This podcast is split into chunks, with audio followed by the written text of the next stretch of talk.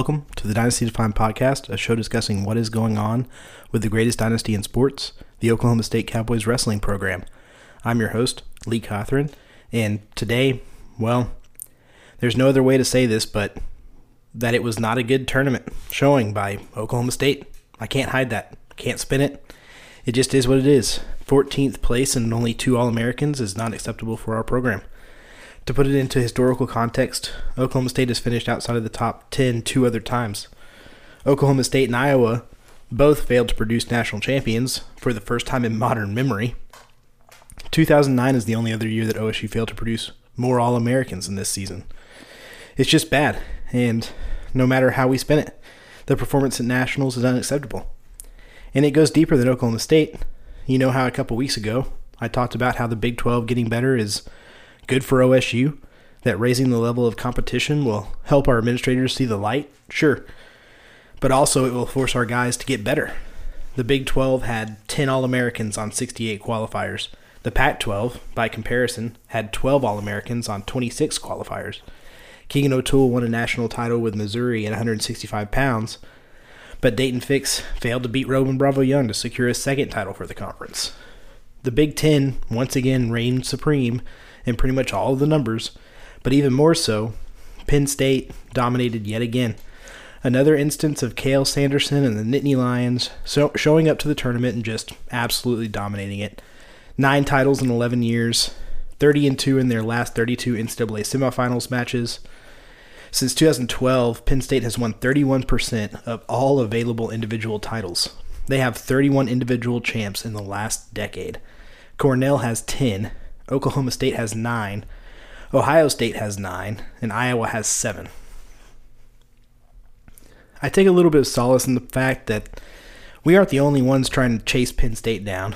By the same numbers, Oklahoma State is in the top three far more often than we are not.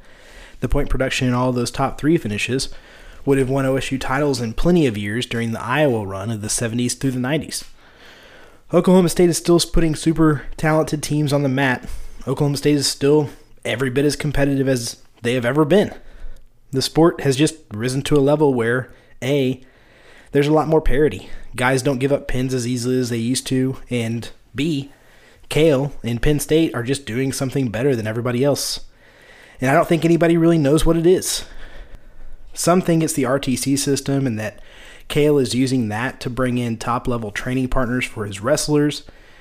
I think that's true. I think you can point to that for the last two years and say that absolutely guys uh, like RBY and Nick Lee and Carter Starocci jump levels quicker because uh, they're training with Jason Nolf and um, Thomas Gilman. Dustin Plott beat Carter Starocci every time they matched up in high school and was considered a better prospect. Being able to train with Jason Nolf and not having a catastrophic shoulder injury like Plott had allowed Starocci to jump to a different level. Although I'm confident that we will see these two wrestle on the big stage a couple times in the future. Kyle Snyder's migration to Penn State from Ohio State landed them Greg Kerkvliet, who was originally committed to Oklahoma State. Well, Minnesota, but who's counting? Watching those heavyweight semifinals, I couldn't help but be extremely frustrated with Kerkvliet, who committed to OSU and caused both Mason Parris and Colton Schultz, also wrestling that night, to look elsewhere and secure spots at other schools, setting OSU heavyweight back significantly in the process. Don't get me wrong, I absolutely love Luke Surber and am excited about what he brings to the table. But those guys all enter their junior and senior years, whatever that means anymore, with semifinals and All American finishes under their belts. Even though it was a disappointing tournament, you know, we'll we'll talk about the eight guys that wrestled for Oklahoma State, and then we'll talk about a few other things. So Trevor Mastrogiovanni exited the tournament fairly early on Friday morning. He picked up his first win over Iowa State's Kysen Terukina, who did beat Mastro in the dual season earlier this year. He then faced Michael D'Agostino from Northwestern, who had knocked Mastro out of the championship round last year. Unfortunately, that was the case again this season as Mastro attempted to orchestrate more late match heroics that he's been living on on the back half of the season. He came up short, losing the 3 2 decision to D'Agostino. Mastro then dropped down to the consolations to take on Pat McKee from Minnesota. who lost in the first round. Expecting a repeat of the duel result, Mastro should have been confident, but it wasn't to be as Pat McKee is the king of wrestlebacks. Last season, he did the same thing, losing early and then ripping off seven wins on the backside to come in third place. He basically won the Big 12 this season as well, as he beat Mastro, Brody Teske, and Killian Cardinale on his way to AA status, keeping the three best in the Big 12 from securing an AA spot at all, effectively blocking any Big 12 125 pounder from becoming an All American, which is quite shocking considering the depth of the weight in the conference. Daton Fix. What can we say about Daton Fix? He's the best wrestler on the roster and possibly one of the best Oklahoma State wrestlers of a generation. Fully expect him to go win a world gold medal this summer and eventually be an Oklahoma or an Olympic champion, but he seems snake bit at the NCAA tournament. This year, you couldn't really point to one thing he did wrong that kept him from defeating Roman Bravo Young from Penn State. RBY refused to let Daton get into any upper body ties. And when he was given an opportunity to fight through a whizzer and finish that takedown, he did it. Uh, that was just it, you know. From there, RBY put on his track shoes and just refused to let Daton get in to finish a takedown. It was an excellent game plan from RBY, something he's very adept at, as that is how he beat Daton last year and how he has continued to defeat perennial third place finisher Austin DeSanto from Iowa. Just a tough match for Daton. I'm sure he will be back in the finals next year. And if against if it's against RBY, hopefully the third time is the charm. The added confidence from being a world champ should also help. Carter Young, I, I don't really want to talk about Carter Young's performance. He wrestled the eventual fourth place finisher in the first round, Grant Willits from Oregon State. And while he got to Willits' legs, it's just the same story that we've seen all year. Um, it's been plaguing Carter and it continued. He couldn't finish, and when he got taken down, he couldn't get off bottom. He dropped a 5 3 decision there. Then he went into wrestlebacks and had to take on Stefan Micic, an Olympian, and a 26 year old from Michigan. Born April of 1996 to Carter's November of 2002, and also being a returning multi time All American and great wrestler, just couldn't really like Carter's chances here. He went out and put on a great show, though, uh, great effort, and got to Micic several times uh, just the same issues. It wasn't the performance Carter wanted, but I'll tell you a story I ran into and was chatting with Ian Parker from Iowa State over lunch, and he said, and I quote, of all the OSU guys I've wrestled, which includes Dean Heil, Kaid Brock, um, Dusty Hone, a couple others, uh, Carter might be the best. I really like that kid, and he's going to be a stud. I've wrestled everybody in this weight class over the past five years, and I really think he's as good as all of them. You all should be really excited for him. So, something to take away from the Carter Young match there. Um, and also, kind of the beauty of the NCAA tournament, uh, where you can talk to a lot of these guys that have been in the sport for a long time, that are wrestling, that have just competed. Um, they're always happy to talk to fans and, you know, be accessible. So, really fun stuff there. Uh, G, what can we say about G? He picked up the gritty seven to one win over Army's PJ Ogunsanya, lost again to Iowa's Max Murin, and then went to work on Friday morning, avenging an early season dual major decision loss to Jaden Abbas from Stanford with a pin, and then fighting off Willie McDougald again to get to the blood round. There he faced Big Ten champ Austin Gomez from Wisconsin. G gave it a heck of a match, but just couldn't get it done against Gomez, falling 7 to 4. I'm going to miss watching Kaden Gfeller wrestle. He could come back for another year, and I think that's still on the table. So we'll hope that he does make a comeback for his sixth year. I know he will need a good NIL deal to help out with his family. So if he does decide to come back, expect yours truly to start asking to find a way to get him some help. I don't think anybody could have had a tougher draw in this tournament than Wyatt Sheets. And I think his opponents must have been thinking, WTF, do I really have to wrestle this guy this early? Ryan Deakin, the eventual champion, drew Sheets in the first round. Johnny Lovett from Central Michigan in the second, Josh Humphreys from Lehigh in the quarters. Woof, just a really tough road to a title. And it's really impressive that Ryan Deakin got it. Sheets lost that one 6 to 2 and dropped down to take on Navy's Andrew Cerniglia who I'm very high on because he's a really high flying pinner. And he was the EIWA runner up, mostly because he pinned Josh Humphreys. Uh, Wyatt picked up a 9 5 win in that match, Great win for Wyatt, and it made me hopeful for his opportunity to make a run.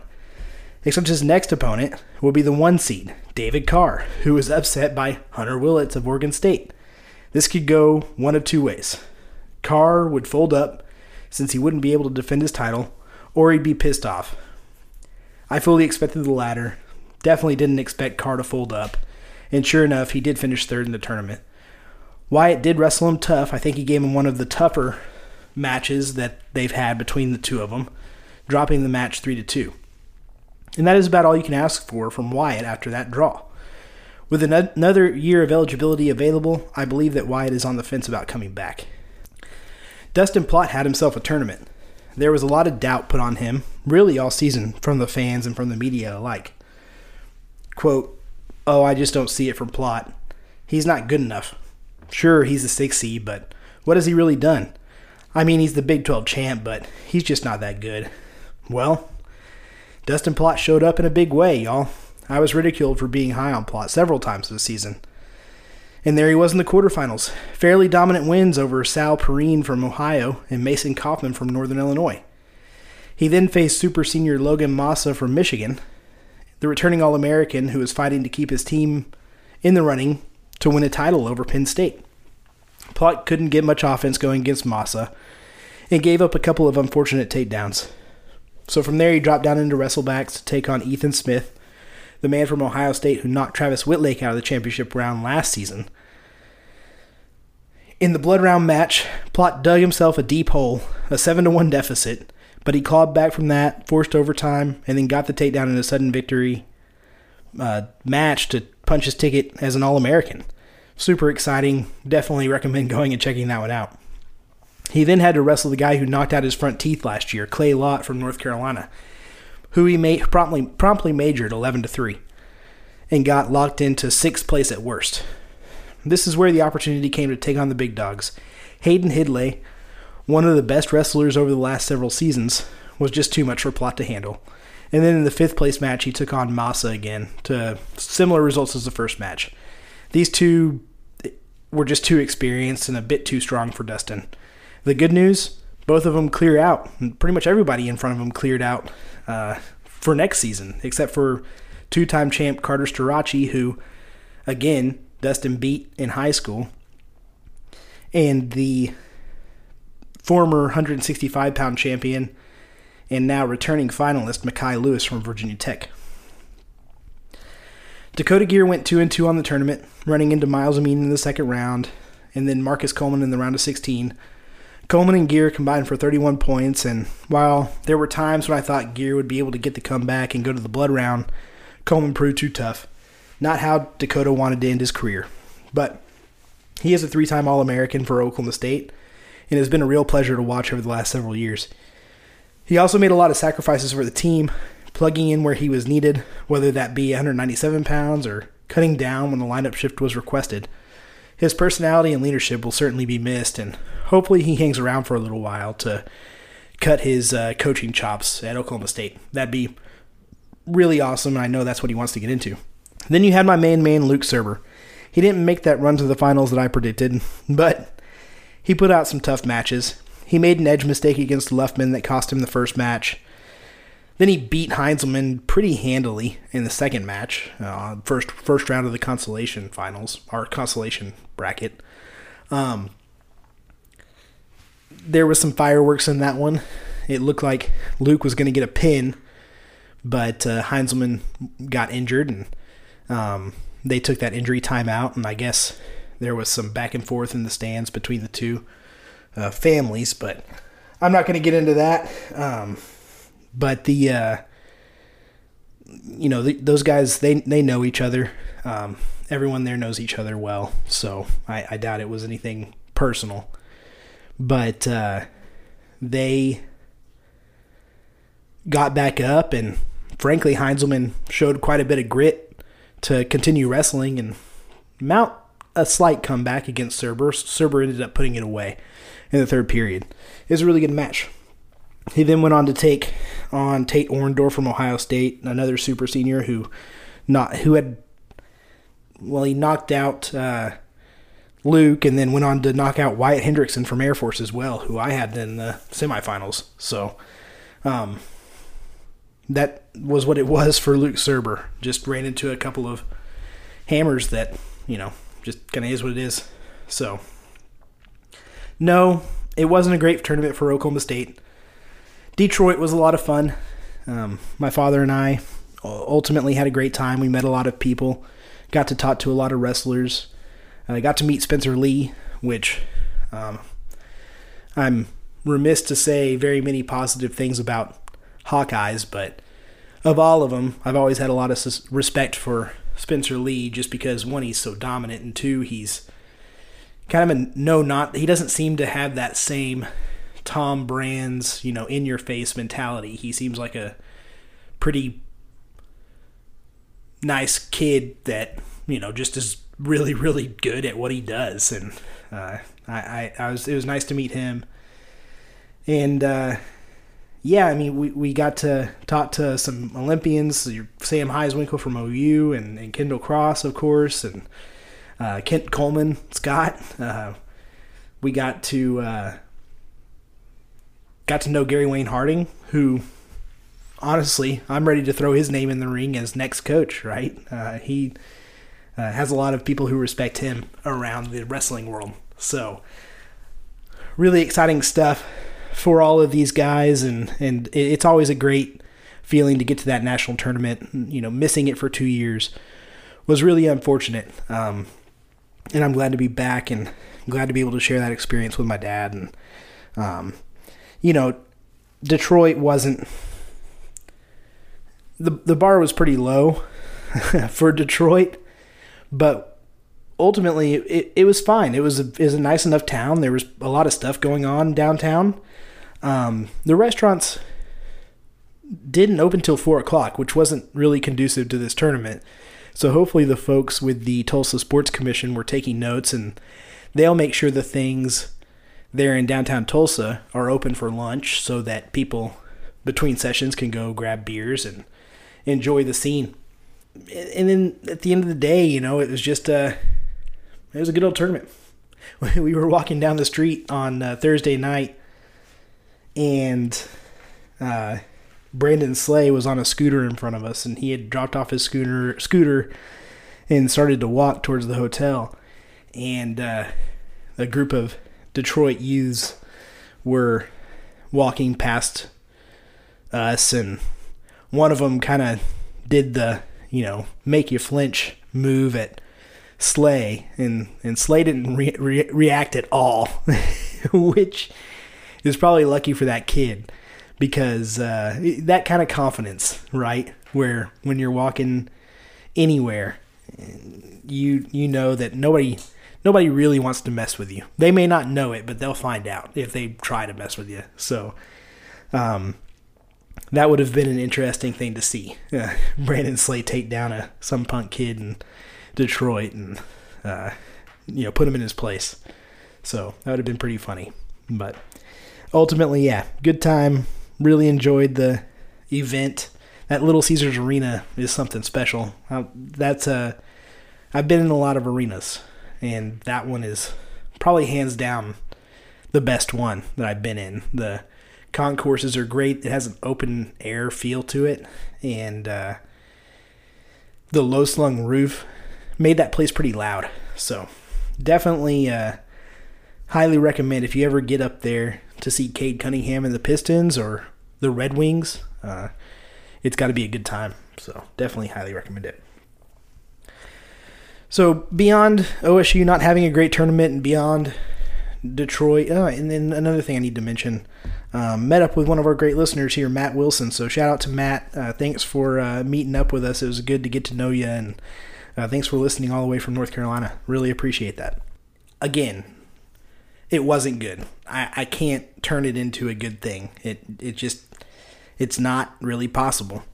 But I do think there are some things that we can be optimi- optimistic about moving forward.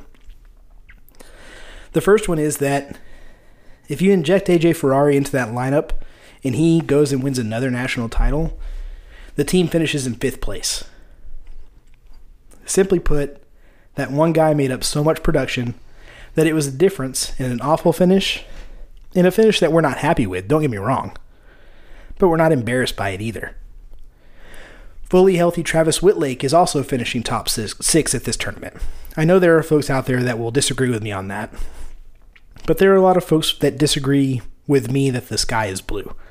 Travis Wittlake, if you look at his career, rarely loses to wrestlers worse than him unless something is seriously wrong. He's close to Shane Griffith and Keegan O'Toole, the two finalists at this weight. The results are there.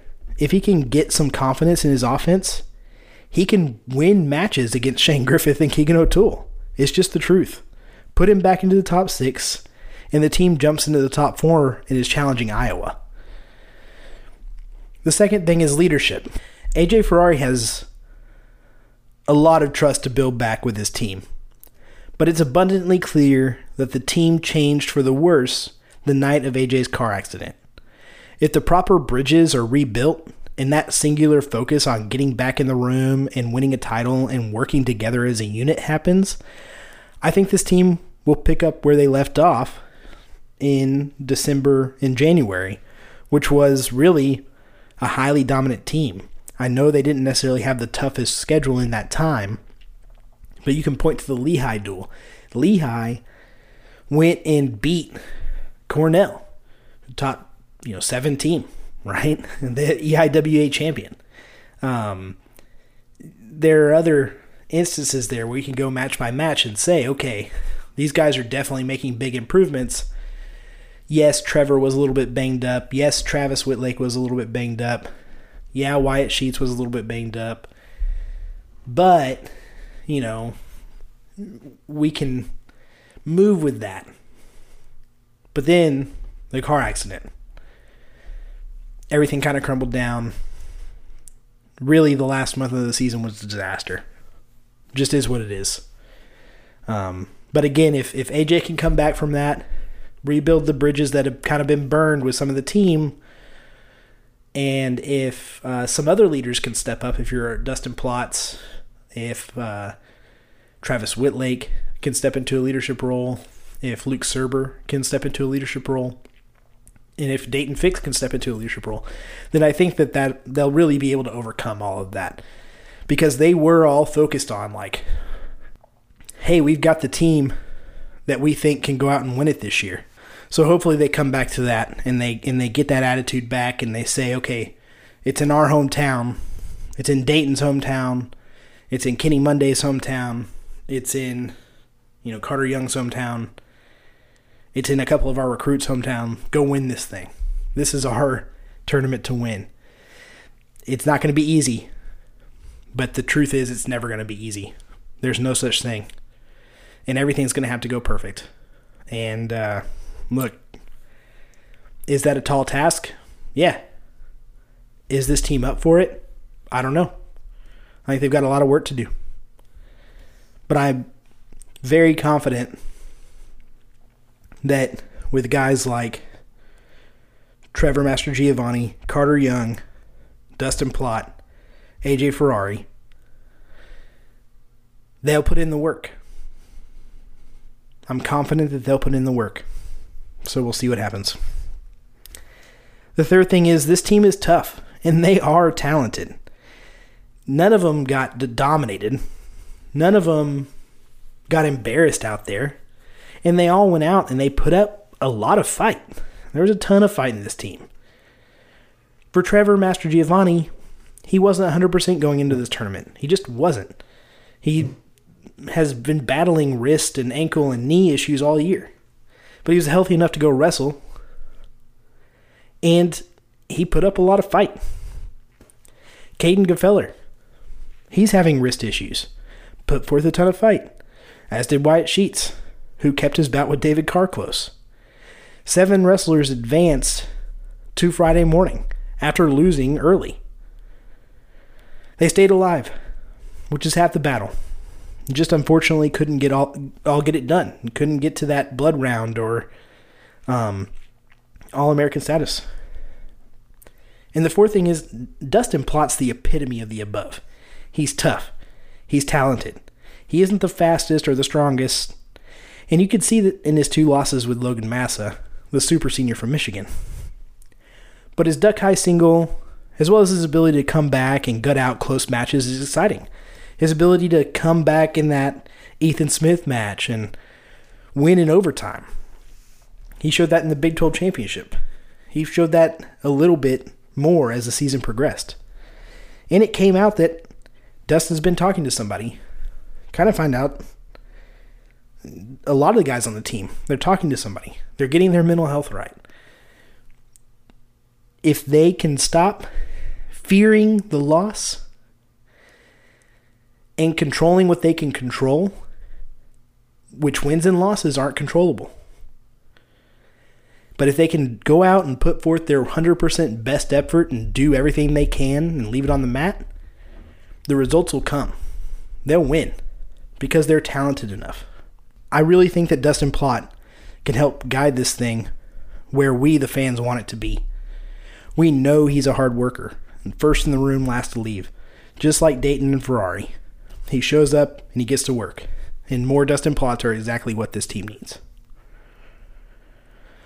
And the fifth thing is changes are coming. In his media availability after NCAA's, Coach Smith talked about how the entire athletic department needs to get behind wrestling. I quote, it takes a lot of energy and people got to work. It takes everybody to maintain our legacy.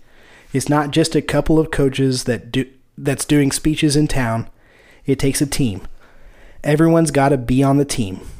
You got to work when you've got a strong legacy. Can't just lay around. It doesn't happen by default. There may be a lot of people that don't care for me in this department, but it doesn't matter. You've still got to work. I want to see more people working for wrestling, period. This is a direct ask from OSU Athletics for more promotion resources. More people going out and helping put butts in seats for wrestling duels. More people making sure that around the country, people know about Oklahoma State wrestling and what is happening. If y'all have followed me for any amount of time, you know this has been something I've been hollering at anybody who will listen. The state of fan support in the three sports that take place in GIA is unacceptable. And look, I know it's easier said than done. Getting people to show up and take time out of their Saturday or Sunday, it's not easy, especially when the product isn't quite as exciting as the average fan would like. Going and watching OSU wrestling beat Drexel 40 to 3 is not exciting. Going and watching OSU basketball lose to West Virginia is not exciting. I get it. But if you want pride in your programs, some effort needs to be made to fill that arena up for every event. I live a long way away, so maybe I don't see some of the things that they do for wrestling. But the main OSU athletic social media accounts never talk about wrestling. From the guys that are up there, they don't know how average students would know that there's a wrestling duel.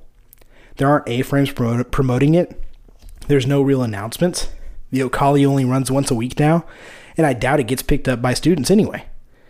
It just seems there hasn't been much effort put towards wrestling promotion, and that needs to change. And I'm really happy to hear Coach Smith asking for it.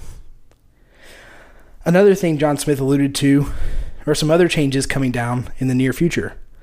Quote, I think we've seen a little bit of a separation from the Big Ten and us.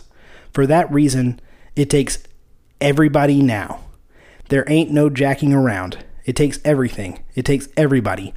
I've made some mistakes, and I'll personally be responsible for it that allowed some things that probably shouldn't happen happen. It's my fault. It's not anyone else's fault. It's my fault. Those are the things I need to correct in the next three to four months. I just need to get some things going in the right direction. I got a lot of support from Chad Weiberg. He's been there for us all year long. It's not that side, it's our side. I can't hear any more no's. I'm a real simple person, but I can't have any more no's. I got to hear yeses. Yes, yes, yes. Let's go do this. It can mean a lot of things. I think years like this, it really it helps you really reevaluate things. For me, I'm going to be real busy in the next 4 months. I got a lot of things that I need to get done. We need to think about NIL. We need to think about what direction we can go in that. I'm behind on it. I avoided it. I didn't like it. And hey, it's here. It's not going to change. I've seen change for 30 years, and I've done a pretty good job. Things I didn't like, you just recognize it. It don't matter if you like it or not. It's changing. You got to be ahead of it a little bit. So this, to me, is John admitting that he's allowed some things in the program to fall behind. He said no to things like the RTC, going out and recruiting senior level athletes and training partners. He said no to new facilities and some of that stuff. It seems that he's changing his tune on this. John's a real old school coach. We hear that. What does that mean? It means when John was competing, and he and he'll tell you this, him and Kenny Monday had to go fundraise to pay for their trips overseas to wrestle, to go to the Olympics, to go to the World Championships. Him and Kenny Monday were going out there and they were raising funds so that they could do this. They were living, you know, hand to mouth. They didn't have a lot of handouts. They didn't have any money. They were living a real Spartan lifestyle. And John was singularly focused on just winning titles. That's all he did. He would wake up at 3 a.m. and he would start training. And that lifestyle, for John, it worked. And he's always thought if guys are serious about this, they have to be as serious as I was. They have to do things the way that I did them. They can't get corrupted by money. He thinks he lost an edge when he started making money, when he got the shoe deal from Adidas, when he got some endorsements. He thinks he lost a bit of edge. He thinks that's why he lost to that Cuban twice. Um, so he doesn't think that guys should be earning. They shouldn't. They certainly should be shouldn't be getting a salary from the club that they're wrestling for. Um, that's just not how he operates. And then he also you know, if you're not willing to work as hard as he did, then you don't deserve to be a champion. That's, that's how he has felt about it in the past. I, I think his tunes changed a lot on a lot of those things, right? Um, this year is a great example. After the tournament, they have a get together at uh, the team hotel usually.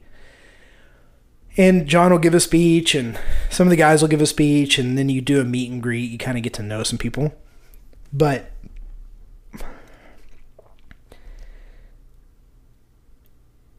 in 2018 in Cleveland, similar tournament, probably worse finish. Uh, three All Americans, but no finalist. Um, definitely a worst fin- worst finished, worst finish, and a kind of depressing tournament with uh, Dean Heil and some of that stuff. But John was talking about these guys need to get tougher. They're not tough enough. We're not tough enough. They're not tough enough. We need to get better. We need to get tougher. I promise we'll do something better next year. And, you know, 2019 was better in Pittsburgh. Wasn't a national title, but he kind of gave the same speech there. You know, he said, what, what was it? Fourth place, third place, fourth place. Look, a team. He, he said, "Hey, a team trophy is still good. It's not what we came here for." But I've kind of changed my tune. Um, it's not so much about championships as did we grow, and I feel like we grew, and so on and so forth. Well, this Saturday, I was expecting more of the, you know, these these guys aren't tough enough. We have to get tougher. We have to do it for you. Blah blah blah. That's not what he did. He talked about how proud he was, about how proud he was of the athletes, about how proud he was of guys like Dakota Geer and Kaden Gfeller and Carter Young. Um, and Daton Fix. He talked about how big of a man he thinks Daton Fix is. He thinks Daton Fix handles adversity better than anybody he's ever seen. Because usually these high level guys, if they lose like that, it destroys them. And it doesn't really do that to Daton. Um, which I, I don't know if I agree with that. He, he definitely looks uh, put out after he loses. But he bounces back quick and you know gets back to work is the thing.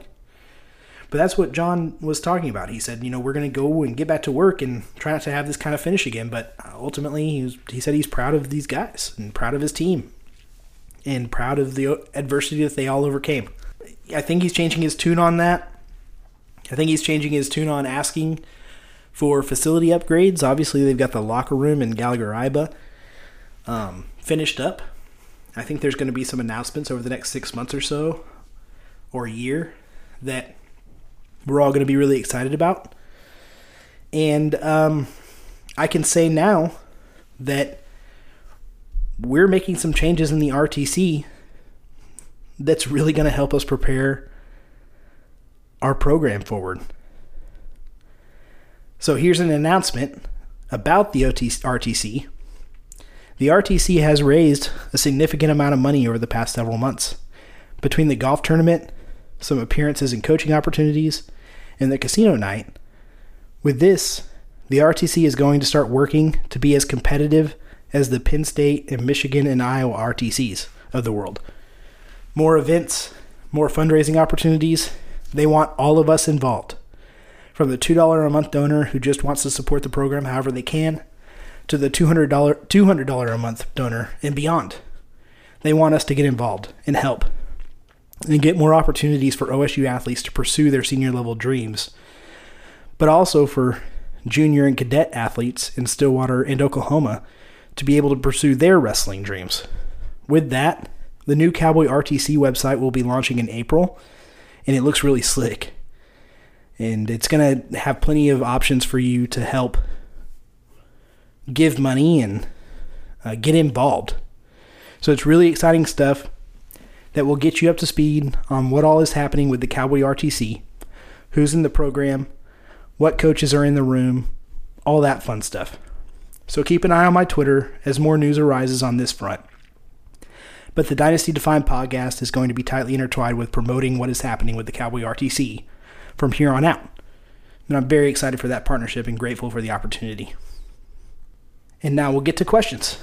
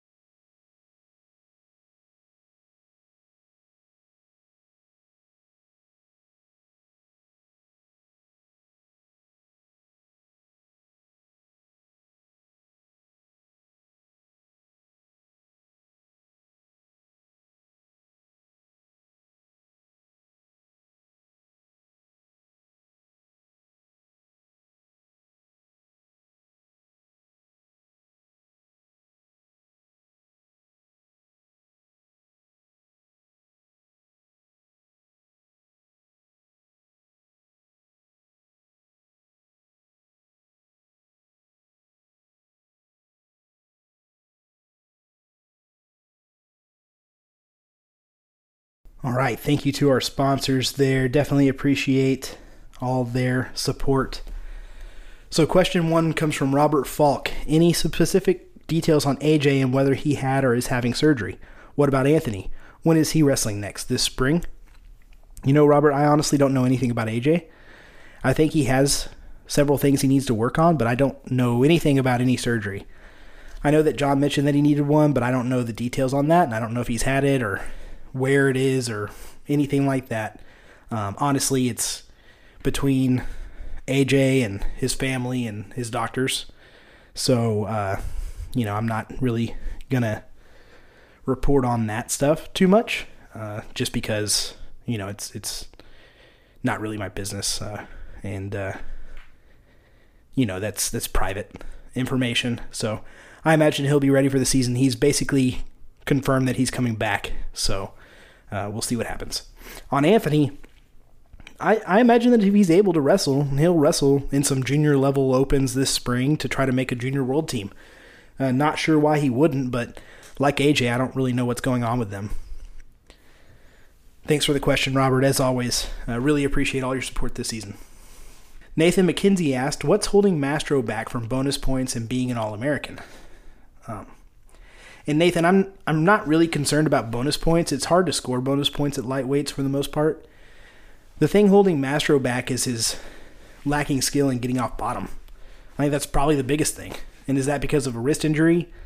Uh, that probably plays into it. You know, he kept trying to tripod out and then uh, grab wrist and break wrist and circle out. That's really that was his go-to move, and I think he really needs to work um, more of his switches and uh, sit outs. It would probably be a lot more successful for Mastro. Um, so I'm sure he'll be able to work on that this offseason. I'm sure it'll be a priority for him. Uh, his speed and ability to execute takedowns is top notch. And you know what? Mastro is is pretty tall for a 125 pounder. I, I was surprised at how tall he was. Uh, he's probably five seven or so. Um, so his height is an advantage but it, it's hard to cut down to 125 pounds when you start to get tall. Um, I'll never forget seeing Ethan Lizak at Nationals in Cleveland, and that guy was six feet tall and cutting down to 125 pounds and was just rail. He was a stick, you know. Um, it was kind of scary. So it's uh, it's tough to cut down to weight. So I, am I'm, I'm interested to see what happens with Mastro. Um, but I, I think if he can work on getting out from bottom and and, and stay healthy, then uh, Mastro will be fine. The bonus points will come with experience, more experience. Um, it, it, it really is hard to score bonus points at 125 pounds unless you're Spencer Lee. Thanks for the question, Nathan. Really, really appreciate you too. You've, you've always been an active question asker, so thanks for that. Ross Hudson asked, "Has Luke already moved to Edmond to get on that Edmond water for the Cowboy Bolt job?" Um, yeah, I think they're bottling that stuff and shipping it up to him, right? Uh, maybe sometime at that uh, fish fry place north of town will help too. But seriously, I talked to Luke about this and he said it's hard. Uh, but being able to focus on lifting heavy weights and eating a lot of meals, he thinks he'll be able to add 15 or 20 good pounds that he won't lose in one practice. So that's going to be his focus in the off season. He really believes that if he can put on that weight, then uh, he'll be a contender. Jonathan Vestal asked, it's becoming evident that well funded RTCs are a core component to today's elite programs. What structure and infrastructure is planned to entice senior level athletes to come stay in Stillwater? And yeah, as mentioned before the break, fundraising has been going on for the last year to make the club more competitive and to try to start getting higher level coaching and training partners into Stillwater. A big part of that is going to be turning current OSU athletes into high level senior level wrestlers. Coach Zoe is doing a lot of things in the program and a lot of USA Wrestling outreach. And with Daton's continued success at that level, it will certainly come. Jacarra Winchester splits time between Stillwater and Colorado Springs. There's also rumors about a couple of other high level women's wrestlers spending more and more time in Stillwater. So it's all coming together. With the launch of the website in April and more events coming soon, stay tuned to the podcast to learn how you can get involved. And thanks so much for listening, and thanks so much for your question, Jonathan. Really appreciate it. Um, the thing with the RTC is, is you, you got to be a little bit patient. It's coming. Like That's the best I can tell you. It, it's not going to all come together overnight, but over the next four months, a lot of changes are going to happen and you're going to really see it. And then when our last question came from Dr. Cook Why are fans melting down? Is it because A, they're not really fans? Two, they haven't paid attention to our injury situation? Three, didn't watch Nationals to see Young lose to a guy almost seven years older? Four, didn't watch Nationals to see Plott lose to two seventh year super seniors? Five, realized we were down a national champ and fourth place finisher from a year ago due to injury. Six, didn't watch Sheets have to battle a defending national champ in his second console match. Seven, watched currently undersized Surber Smoko use heavyweight but lose to a super senior. Eight, watch Gfeller Pinnakin, uh, watch Gfeller pin a kid who beat him earlier in the year. Nine, not realize at nationals we started four freshmen. And ten, are acting like it's easy to win a natty. Thanks. I look forward to your answers. Go Pokes. And I mean, you know, I get all of that, Doc. Um, and I want to make something abundantly clear. I am here to be positive about Oklahoma State wrestling. There are certainly things that we can be critical about, but saying things like, quote, Luke Surber's not very good at wrestling or being overly critical of the kids, that's never cool. It's never okay. It just isn't. And I see it a lot out there. And they do too. It really hurt my heart this weekend to hear one wrestler say, you know, our fans are really harsh towards us on social media, and not just on Twitter, but all over. It's kind of relentless. And yes, they chose to come wrestle at Oklahoma State and represent the greatest dynasty in all of sports. There will be a lot of that kind of stuff. And they should block it out. But there's a difference between pressure and cruelty. Don't just say, this guy sucks, or this guy is an Oklahoma State caliber and isn't good enough to wrestle here. They see that, and they're kids. Well, most of them are. You get the point. It remains. They chose to come do something they love for something that we love. They chose to put a lot of blood and sweat into something that is really just for our entertainment and to make us feel a little bit more proud of our alma mater. They are us and we are them. Before you hit send on a tweet, think to yourself if somebody said this to me, how would it make me feel? Or better yet, if somebody said this about my son, how would it make me feel? They see these things, they read it, they consume it, and they start to believe it if they see it enough. If enough different people are saying the opposite of what I say, which again, I'm not saying you have to agree with me. I'm not saying any of you are bad people. But you've got to think about how, what would you do? Put yourself in their shoes. Really, truly try to put yourself in their shoes in your day job. Imagine you're performing your day job. I sell enterprise software. I'm making a cold call. When I get off that call, if I go on Twitter and 50 people say, man, you really sucked at that, you should really find a new career.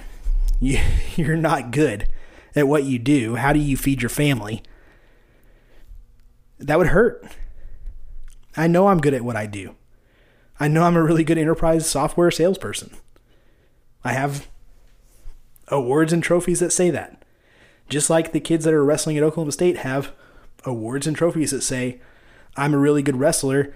Oh, and I got recruited to the one of the three top wrestling programs in the country for college, and I was a top 25 recruit because that's what the lineup is made up of. They were all top 25 recruits. So think about it. You know, like just really express some empathy. I know it's not necessarily popular in today's discourse, but you've got to put yourself in their shoes and really think about how would this make me feel if I read this?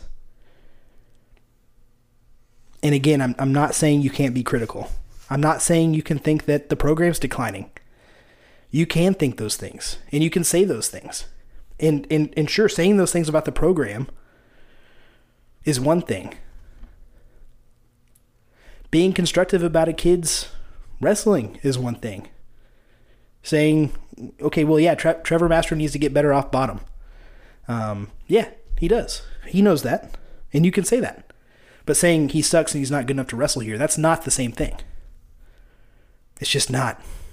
And we have to realize that and we have to stop being so critical because, again, they see it.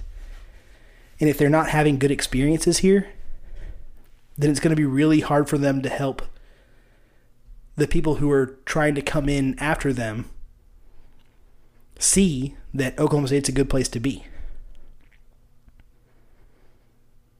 So it's only going to make it worse.